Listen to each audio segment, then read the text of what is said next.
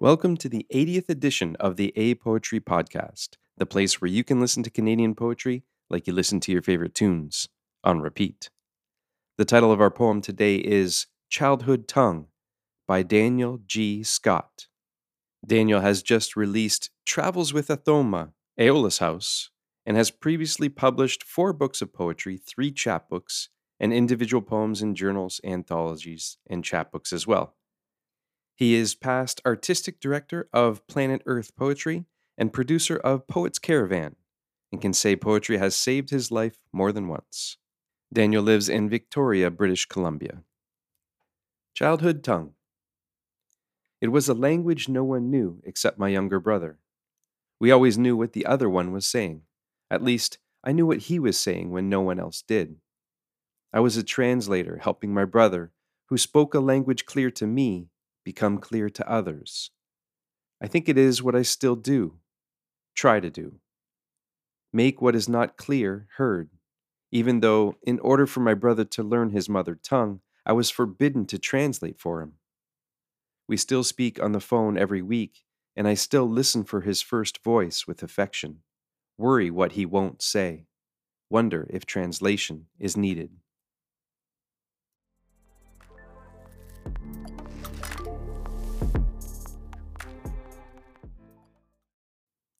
Childhood tongue. It was a language no one knew except my younger brother. We always knew what the other one was saying. At least, I knew what he was saying when no one else did. I was a translator, helping my brother, who spoke a language clear to me, become clear to others.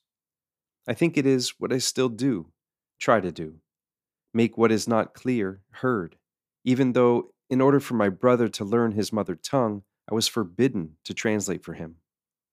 We still speak on the phone every week, and I still listen for his first voice with affection, worry what he won't say, wonder if translation is needed.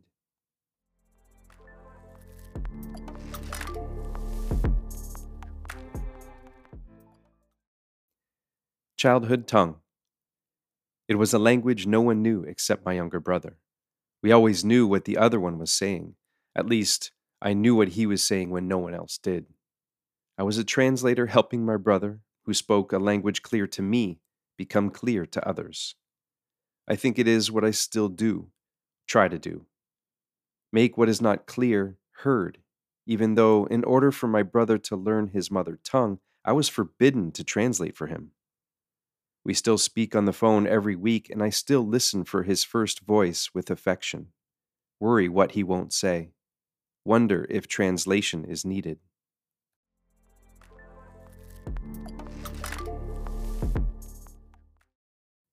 That was Childhood Tongue by Daniel G. Scott. I encourage you to check out the episode notes where you can read a little bit about Daniel.